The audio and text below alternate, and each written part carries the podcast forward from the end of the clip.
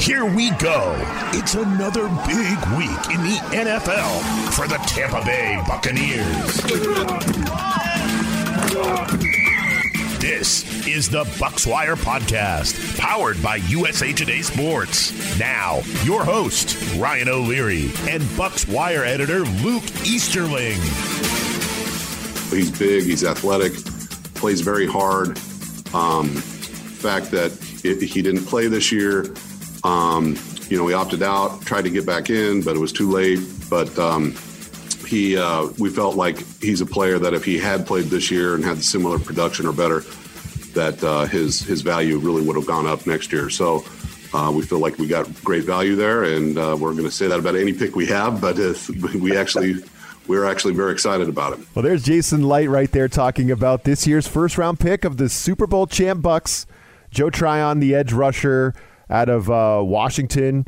Luke, they showed the reaction of the Bucs war room on the broadcast. Certainly looked like they got their guy, right? I mean, I think that was pretty evident. Yeah, he was their guy the whole the, the whole way, and that's kind of hard to it's kind of hard to hit on at number 32, right? It's it's one thing to, you know, target Devin White at 5, you know, and and be pretty confident that he's going to be there, but Tryon was was their guy really early on in this process and and Jason touched on why when they looked at the 2019 film and saw what he was capable of at his size at 6'5, 260 plus, has a very similar frame and skill set to Jason Pierre Paul, the guy that he's going to basically be learning under and, and probably eventually replace. You know, they saw a guy that that, like Jason said, if he had gone back to and played in 2020, I don't think there's any chance he gets anywhere near number 32 overall. Uh, and there was, you know, the only reason I didn't mock him to the Bucs at 32 was because I had him off the board. Uh, I expected him to go sooner than that because I felt like at least one team other than the Bucs was going to be smart enough to know that uh, and take him off the board and, and play on the upside there. Um, but nobody did. He fell right into Tampa Bay's lap, uh, and they are very, very happy about it. Again, a very perfect fit for this defense, and, he gets to sit behind Shaq Barrett and Jason Pierre-Paul and and soak that all that experience up and, and polish his technique. But you can't teach the physical tools he has, the size the explosiveness, the power, uh, the athleticism. So a lot to develop there, and the Bucs are really happy that they could just sit there at 32 and have the guy that they targeted all along fall right to him. Yeah, and speaking of that, the Bucs sitting there at 32, that's a different spot for them, right? The Bucs aren't usually picking at 32, as you kind of alluded to. That's a good problem to have. And what I thought was kind of interesting here, you know, I don't think any of us are, are surprised they went edge rusher. I think that makes a lot of sense. But it kind they kind of capped a late day one run on the edge rushers, right? I mean, the Saints, they kind of surprised by picking PJ Turner at 28, Greg Rousseau to the Bills, Jayson Oweh to the Ravens. So you got all these edge rushers coming off the board, and the Bucs kind of capped that run. I thought that was kind of fascinating how that played out at the end of day one. Well, and I think what's fascinating about it is is you look how many of those edge guys went right before them, and if if the Bucs had been the team picking at the front of that run, they would have taken Joe Tryon.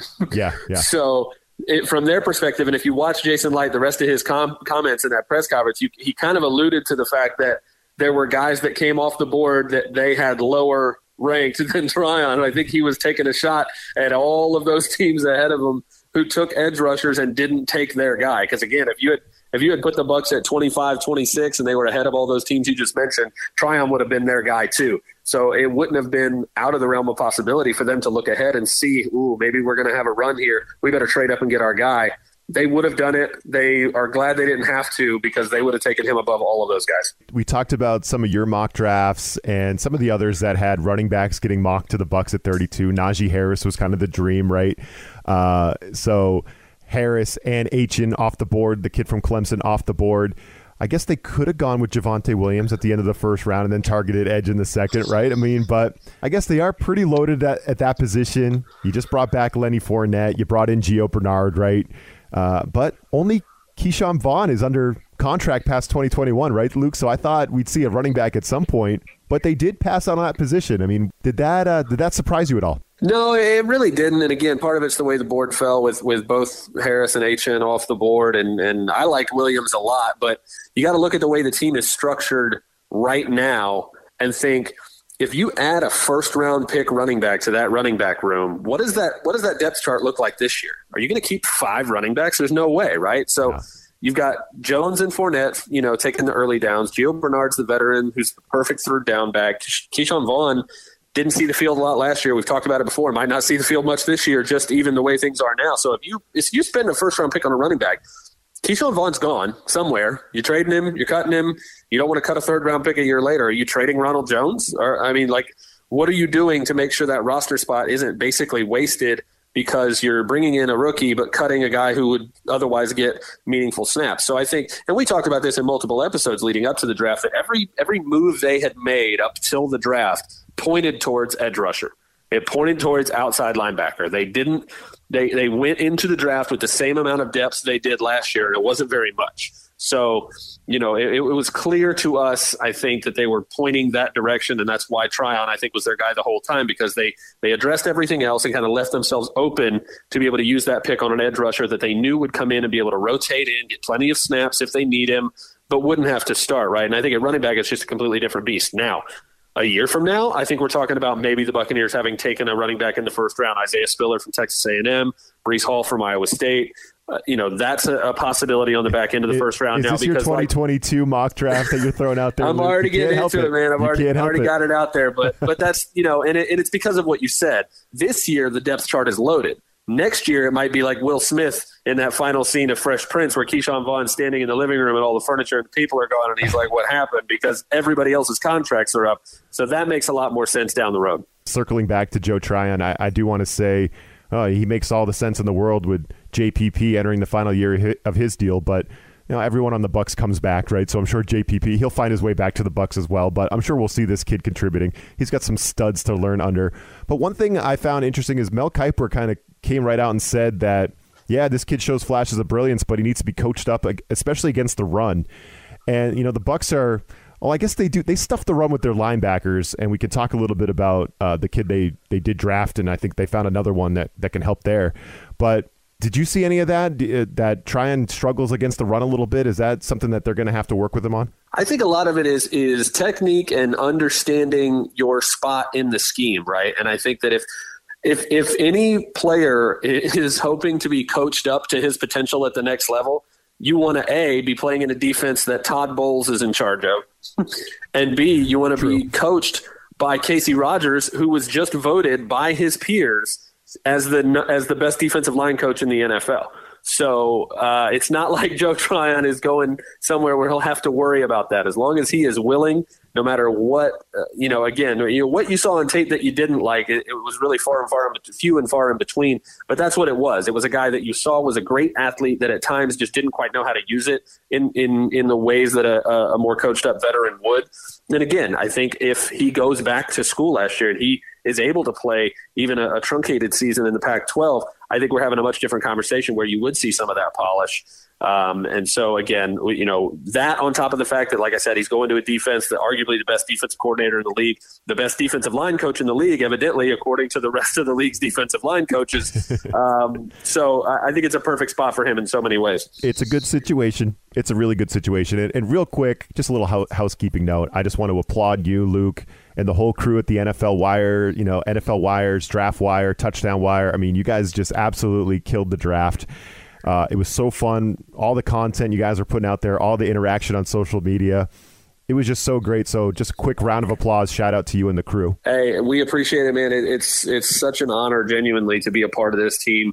I took this job on June 1st of 2016, uh, and I haven't been more proud to, to, to be a part of a team and a crew. Uh, Neil Coolong and, and, what he's done to build uh, just an incredible team of editors and writers and, and people that cover this team in in a very in depth way, but in a way that I think our fans particularly really enjoy um, because we. A lot of a lot of us don't pretend that we don't love these teams. You know, we, we, we do our best to to speak with the voice of the fan, um, and I think that comes through. I, I think it comes through that we're not necessarily your regular beat writer who's you know there to do a job but might not actually have you know too much of an emotional investment in the in the, in the game and there's definitely a place for that and, and, there's value in that to a certain degree but i do think there is something about the way we cover it that fans really do appreciate and connect with uh, on a different level because of that so I, again i'm proud to be a part of this team hope to be a part of it for a long long time because i, I love the way we go about our business uh, and it's a lot of fun along the way. So, what more can you ask for? Trust me, as a fan, it's so fun because not only do you get to digest and devour the content, but you get to see how your favorite writers are reacting in real time, especially on Twitter. And if you're following Luke on Twitter, and if you're not, what's your problem? Do it.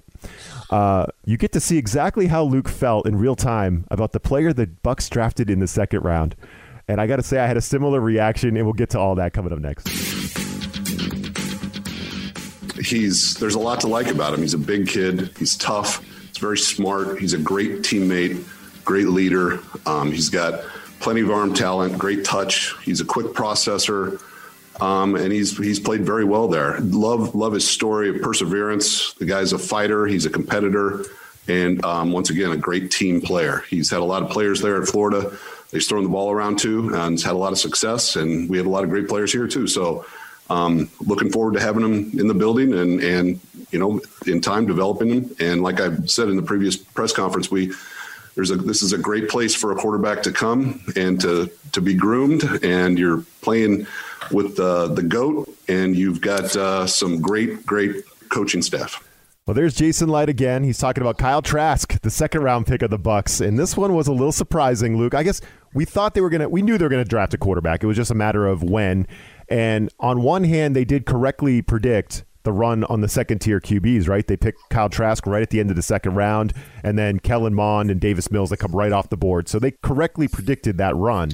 So you got to give them that. But at the same time, it was a little disappointing, wasn't it? And I think your tweet was just, ugh, right? And I felt the same way. I'm like, you know what? I'm fine with you taking the quarterback, but did you have to do it in the second round? You know, like, oh man, I thought in this draft, especially, I want to get your take on this. This is one thing I'm really interested in. Is this the talent pool was different, and I just I'm not sure. It seemed like there was a lot of GMs trading back and just trying to get a jump on the undrafted free agent thing. Like there was just it was it was hard to be sure how much talent was going to be in the back end of this draft. I thought rounds one, rounds two with the smaller player pool this year were super important. And to take Trask in round two is a gamble. We'll see if it pays off, but you know they missed out on some talent. I think in round two by by taking this quarterback. What'd you think about it? Yeah, I think they did. And and again, this is there are so many levels to to this process, right? And so the way I approach this process from a draft wire perspective, that's the voice I speak of when I when I just tweet sigh. You know, right, when right, they exactly. Take, because that's what it was. Vacuum, it was sigh, right? That's what you tweeted. In a vacuum, I had a fourth round grade on Kyle Trask. so taking that guy at 64 is a reach, right? In in in you know very basic terms.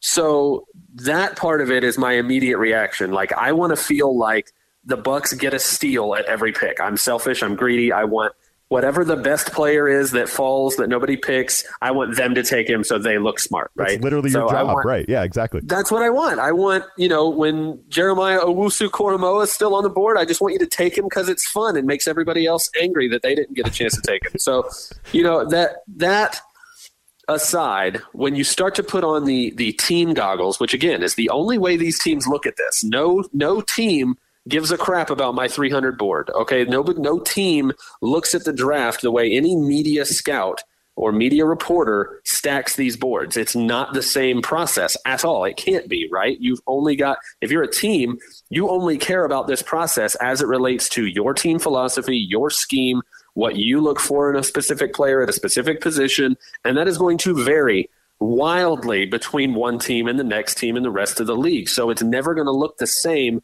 as someone like me from just a macro level trying to stack the board in a general sense because there's so many different variables that teams are using that I'm not. Right. And so I admit that. So when you when you look at it from another perspective and say, first of all, just like you said, you know, it'd be easier to look and say, oh, uh, Trask is fine, but you could have taken him in the third or fourth. No, you couldn't have because someone else would have taken him because clearly that run on quarterbacks happened. Yep, Second of all, the Bucs needed absolutely nothing, Ryan. nothing. True. Right, and that's so you can't there's under, an, you can't there, over yeah you can't overstate that. Right. There's an element of what could they have possibly taken that's going to make enough of a difference this year to get them closer. You know, maybe you take a different wide receiver instead of Jaelon Darden, even though Jaelon Darden might make an immediate impact as a kick return guy that they've been missing for years. But if Kyle Trask hits at quarterback that is more valuable than anybody else they could have taken at that pick. So whether it's in two years or four years or 10 years, whenever the hell Tom Brady stops drinking from the fountain, never. That position is so important so that to, to the point where if Kyle Trask hits, even if the other guy they would have taken hits, it's more important because it's a quarterback and it's successful. So, and and obviously at the end of the day, if you're going to develop a quarterback, you might as well take a guy who literally has been a backup his whole life. And when he was finally got the chance, when his number was finally called, he was ready, he delivered, and he stepped up in a big way and turned his team into a winner. So I, I don't know. I, from that perspective, it's really hard to look at that pick and be upset and be kind of even just disappointed or like, eh, I think they could have done better because it's just a different situation, man. It's not like some of these teams where they had a really big need and they went all seven rounds without touching it. A couple of teams did that, and you're like, what are you doing? Like, you needed a left tackle and you literally drafted none of them. What's going on? The Bucs did not need anything. So while this feels like probably a really boring draft for the Bucs, it's that's what they wanted. That's what they needed. They need they wanted a draft where they can pick certain guys at certain spots that they liked for very specific reasons that help build depth now, help with the future if necessary, and immediately help on special teams. They did all of those things. So I don't understand if from a Bucs fan perspective, as opposed to a macro media scout perspective. Sure, would I like to see every p- player that I you know ranked and graded picked in the exact order? Sure, that would make me look smart, but the league will never work that way, and it can't. So from a Bucs perspective, the pick makes sense, and if it hits, nobody will care. Now it's just a great explanation of it. That made perfect sense to me, and it just you're, you're right. The Bucs draft it, it lacked the sex appeal of like the Bears moving up for Justin Fields. Like that was such a fun moment that happened in the draft, but the Bucs didn't have to do that. They have Tom Brady, right? So, That's the thing, man. It lacks this. It lacks the sex appeal because they're not that desperate. Right. Exactly. They're not that team. I, I got a kick out of Jason Licht describing Kyle Trask. He's like, he's big, he's tough, He's a great leader. He's a great teammate. It's like he's like describing Tom Brady almost, and then he's like, and he gets to learn behind the goat. So I got a kick out of that. But uh, at least, you know, he talked to Tom about it, right? And Tom was all for them drafting the quarterback. Same way the Bears did with Andy Dalton when they went up to get Justin Fields. They talked to him. If only the Packers would have done that with Aaron Rodgers, you know, Luke, like maybe that wouldn't have overshadowed the entire first round of the draft, the Aaron Rodgers drama, you know what I mean? So at least the Bucs talked to Brady about it first. I like that. I, I feel like that's that's not too much to ask, and I feel like that's kind of a no brainer. So the fact that the Packers did not do that before they made the dumbest pick of last year's first round, no shade to Jordan Love whatsoever. He has nothing to do with this. It's that is not his problem. He is not the problem here. It is again the communication, the value. I think what was it, Ian Rapoport or somebody, you know, one of those insiders was tweeting out like some report about the Packers. Well, they tried to move up and it didn't work, and they, you know, they really tried to get a receiver. They wanted Justin Jefferson, and then they took Aiyuk right in front of them. So, you know, they really tried. Yeah, but then they traded up for Jordan Love instead of staying at thirty and taking Tee Higgins or taking Laviska Shenault or Michael Pittman or Chase Claypool or any of these other rookie receivers that made a huge impact as a rookie. Instead, so it's I hate this whole revisionist like, well, we tried, so we were only left with one option, which was to trade up for your eventual successor. Like, get out of here with that BS. It's a great point. Like they almost couldn't miss if they took any wide receiver in those first any two of rounds, them. but they took Jordan Love, and then they took AJ Dillon. So they they made the bet, and then they didn't talk to Rodgers, and apparently he's upset. I've heard. Um, but anywho, um, uh, so you mentioned Jaelon Darden, the wide receiver that the Bucs took. I want to get your take on maybe like rounding up your thoughts on this Bucs draft. Uh, the Bucs dip into that tiny wide receiver thing, right? There's they join the party. That's that's been a thing, especially with this draft class. That smaller gadget type, special team burner type of player. So I thought that was interesting that they picked up that kid. And then I mentioned Britt earlier, the kid from Auburn. Just seems like he's a he kind of fits what the Bucs like to do. They love these old school linebackers that'll come up and just destroy a running back. And that's one of my favorite things about watching the Bucs play football, Luke, is you can't run against them. You try and they don't only stop the run, they destroy the run. They just completely crush you. And I feel like that this KJ Britt kid in the fifth round, he has a chance to stick around, make the team, and he, he just feels like he's kind of fits the mold that the Bucs like at linebacker. Yeah, yeah. A couple things on both of those guys, and I'll, I'll kind of hit on the rest of them. Yeah. You know, Jaelon Darden, I'm I'm probably the most excited about him in terms of anybody in this draft that, that the Bucs ended up with, and it's not just because he's going to wear number one.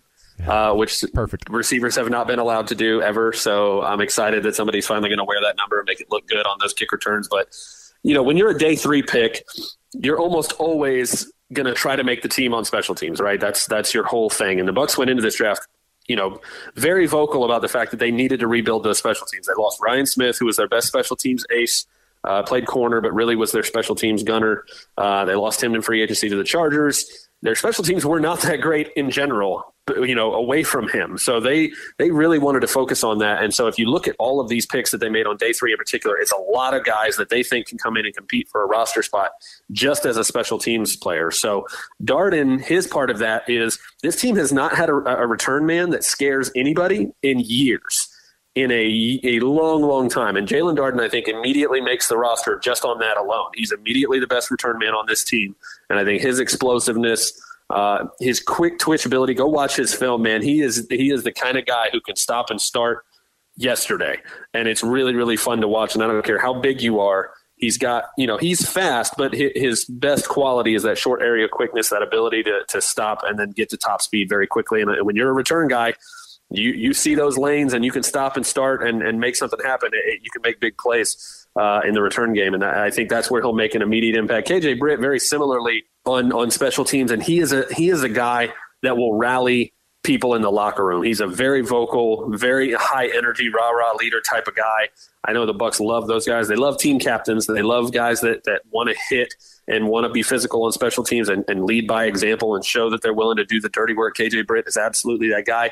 And I think KJ Britt has something in common with Joe Tryon in that the Bucs got value in Tryon because he didn't play last year. And I think if he played last year, he would have gone a lot higher.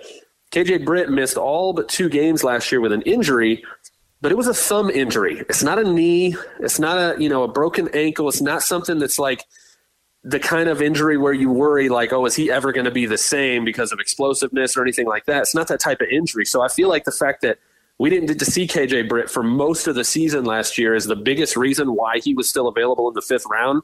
And I think if he stays healthy and he's able to play through that season, even if it was a thumb injury that was kind of like hey, we can tape it up and finish the season. I think we're talking about him as a potential day two pick, and, and instead the Bucs land him at uh, in the fifth round. And I think he's quit. He's a guy who could absolutely be a, a very valuable presence on special teams and in the locker room and has the ability to down the road if whenever you know Lavonte David loses a step because it hasn't happened yet um, he's a guy who I think definitely has starter upside there but um, Robert Hainsey is a guy that I know they love. Played right tackle for three straight years at at, uh, at, Notre Dame as a starter, but then went to the Senior Bowl and played guard and center too. And I think that's really what what uh, you know perked the the ears up for the Bucs because they need youth up front. They need depth. They need they Ryan Jensen's contract is up after this year. Alex Cappa at right guard, his contract's up. So having a guy who can play, who has a ton of starting experience at a high level at right tackle, but also proved at the Senior Bowl that he can slide inside, play guard and center if you need him to. I think that made a big difference. Again, two-time captain, very well respected leader of a, of a big program. I think that had a lot to do with it. Uh, and then on on uh, those last two picks, Chris Wilcox from from BYU, huge long arms, super fast corner.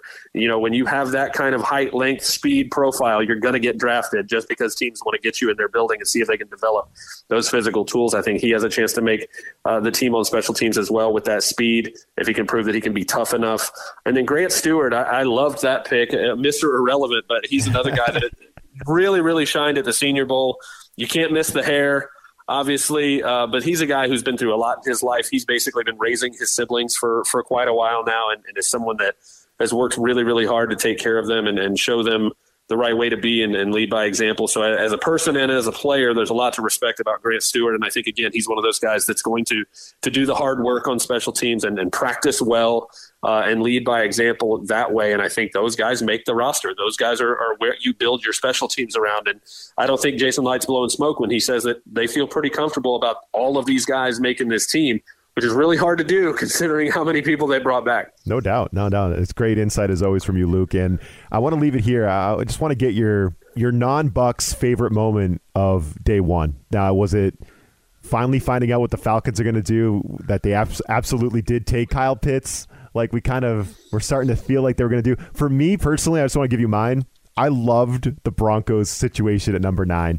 where they had the opportunity to take Justin Fields or take Patrick Surtain or take Micah Parsons or trade. Like I just found that so freaking fascinating. And oh my oh by the way, John Heath over Broncos Wire is going crazy over the Aaron Rodgers news that he might be heading to the Broncos via trade. So there was so much drama going on with number nine for the Broncos. But then them taking Surtain there and bypassing Justin Fields, I thought that was just so fun. It kind of triggered what happened next with the Bears moving up. I loved uh, everything about that. But what was your favorite part about day one? Yeah, I mean, it's tough to pick. I think if I had to narrow it down to a few, I think the first one would be the 49ers, you know, confirming for everyone that they were going to be smart and not do what we all were afraid they would actually do, which is take Mac Jones ahead of Trey Lance and Justin Fields. They went with Trey Lance, which I think was a very, very smart pick. Uh, Mac Jones slid to 15 at New England, which is exactly what should have happened. That's where he belonged in terms of value. It's a good fit for him as a player. He had no business being taken ahead of Justin Fields and Trey Lance. So I'm glad we can put that to bed, like we've been trying to say for months. Yes. Um, Justin Fields obviously going to Chicago. I love that. I love them making the move up to get that, especially if what we've heard recently is true that Minnesota was prepared to take him at 14 if he fell to 14 that would have been hilarious Wild. to see that yeah. dynamic between him and, and obviously it's already I think it's already interesting with Kellen Mond being there because he's literally the anti Kirk Cousins in every way so it's gonna, it, that says something I think about the way they want that play, position to be played in the future um, but honestly I think it, my favorite dynamic that I that I saw in the first round was what happened between Philly and Dallas you never see interdivision trades that high in the draft, but I love I would love to imagine the conversation where it's you know, it's Howie Roseman calling up Jerry and he's saying, "Listen, the Giants are going to take DeVonta at 11. You're going to have to deal with him twice a year anyway. Why don't we make a deal and we screw over the Giants? you drop back and get Parsons, who you want anyway. Both the corners are off the board, so even if you wanted one of them, you can't have one and you get a third round pick out of the deal. I'm going to overpay to do this because I really want to stick it to the Giants. I'm only going to move up two spots. I'm going to give you a third round pick. You drop back, you get the guy you want, we get the guy you want. You're still going to have to face DeVonta Smith either way, and Dave Gettleman gets to be sad. Everybody wins. It's going to be great. So I would love to. I would have loved to have been a fly on the wall in that Zoom conference where they they negotiated that and made that work. Because again, the Eagles get the guy they want. The Giants obviously ended up trading back, which is always a telltale sign of, damn it, we didn't get our guy. No doubt. and then, you know, and obviously the guy they did take, Darius Toney, you know, undersized but explosive playmaker wide receiver. Obviously they were going to take Smith at, at 11 there. So, and then Dallas gets back. They take Parsons at 12, who they would have taken at 10, and they get an extra third round pick to show for it. So everybody wins in that deal, except for the team that, again, didn't get to be a part of the conversation. so I, I thought that was a fun 10, 11, 12. You got three teams in the same division, all kind of working against one another there and, and then teaming up to, to stick it to one of the other teams. That was really funny. That was tremendous. Yeah. And I was really, really pulling for DeVonta Smith to go to the Giants because I had predicted that on the Giants Wire podcast. And, you know, some of the people who heard that were calling us idiots. Oh, you idiots are not taking a wide receiver. Idiots. Well, well, how'd that work out for you? You know, so I was really pulling for DeVonta, and then I'm like, oh, you you Eagles, what are you doing? You know, they screwed me over there. I was very upset, along with all of Giants fans, I think. But they got a good little player. I think Kadarius Toney's going to be fine. Yeah, I think uh, one interesting thing I saw was that the Raiders and the Giants are two teams that took the players their first two picks were taken in the wrong rounds so it evens out right everybody's yeah. mad, at, yeah, mad totally. at the raiders for taking leatherwood at 17 mad at the giants for taking Toney at 20 and then the Raiders trade up and get Trevon Moehrig at 43, who they should have taken the first round pick and gotten Leatherwood in the second. And then the Giants end up with Azeez Ojulari, who you know I've been talking up for months is one of my favorite edge rushers totally. in this draft. They get him in the second round after trading back again. Dave Gettleman hadn't traded in eight years. He had not traded down. He literally traded down from both of his first two picks in this draft. So if you had switched those players on both teams, everybody'd be having a completely different conversation about their draft class because they'd be like, yeah, we got great value at both picks. Like, yeah, well, if you reached for one guy and stole the other, it evens out. Who cares? Trader Dave. Yeah, Trader Dave. So, uh, good stuff, man. That was a fun draft. Great weekend. Definitely make sure you're checking out DraftWire and BucsWire and, and all that. It's just such great content. And uh, hey, next week, maybe we can start to look ahead a little bit to – the summer, look ahead to the actual season 2021, how this all pieced together. Luke, does that sound good to you? Hey, it's it's time to get ready for the repeat now. Let's do it, man, right? Let's do it. So uh, thanks for joining us, and we will talk to you all then. USA Today Sports Podcast has been presented by USA Today's Sports Media Group and is available in your favorite podcast store. Make sure to subscribe for weekly updates, the latest fantasy picks from Cory Bonini, and the Huddle Podcast, Inside the Weekly Line, with Sportsbook Wire's Jeff Clark and Eston McLaren, and the Bet Slippin' Podcast. We'll see you again next week.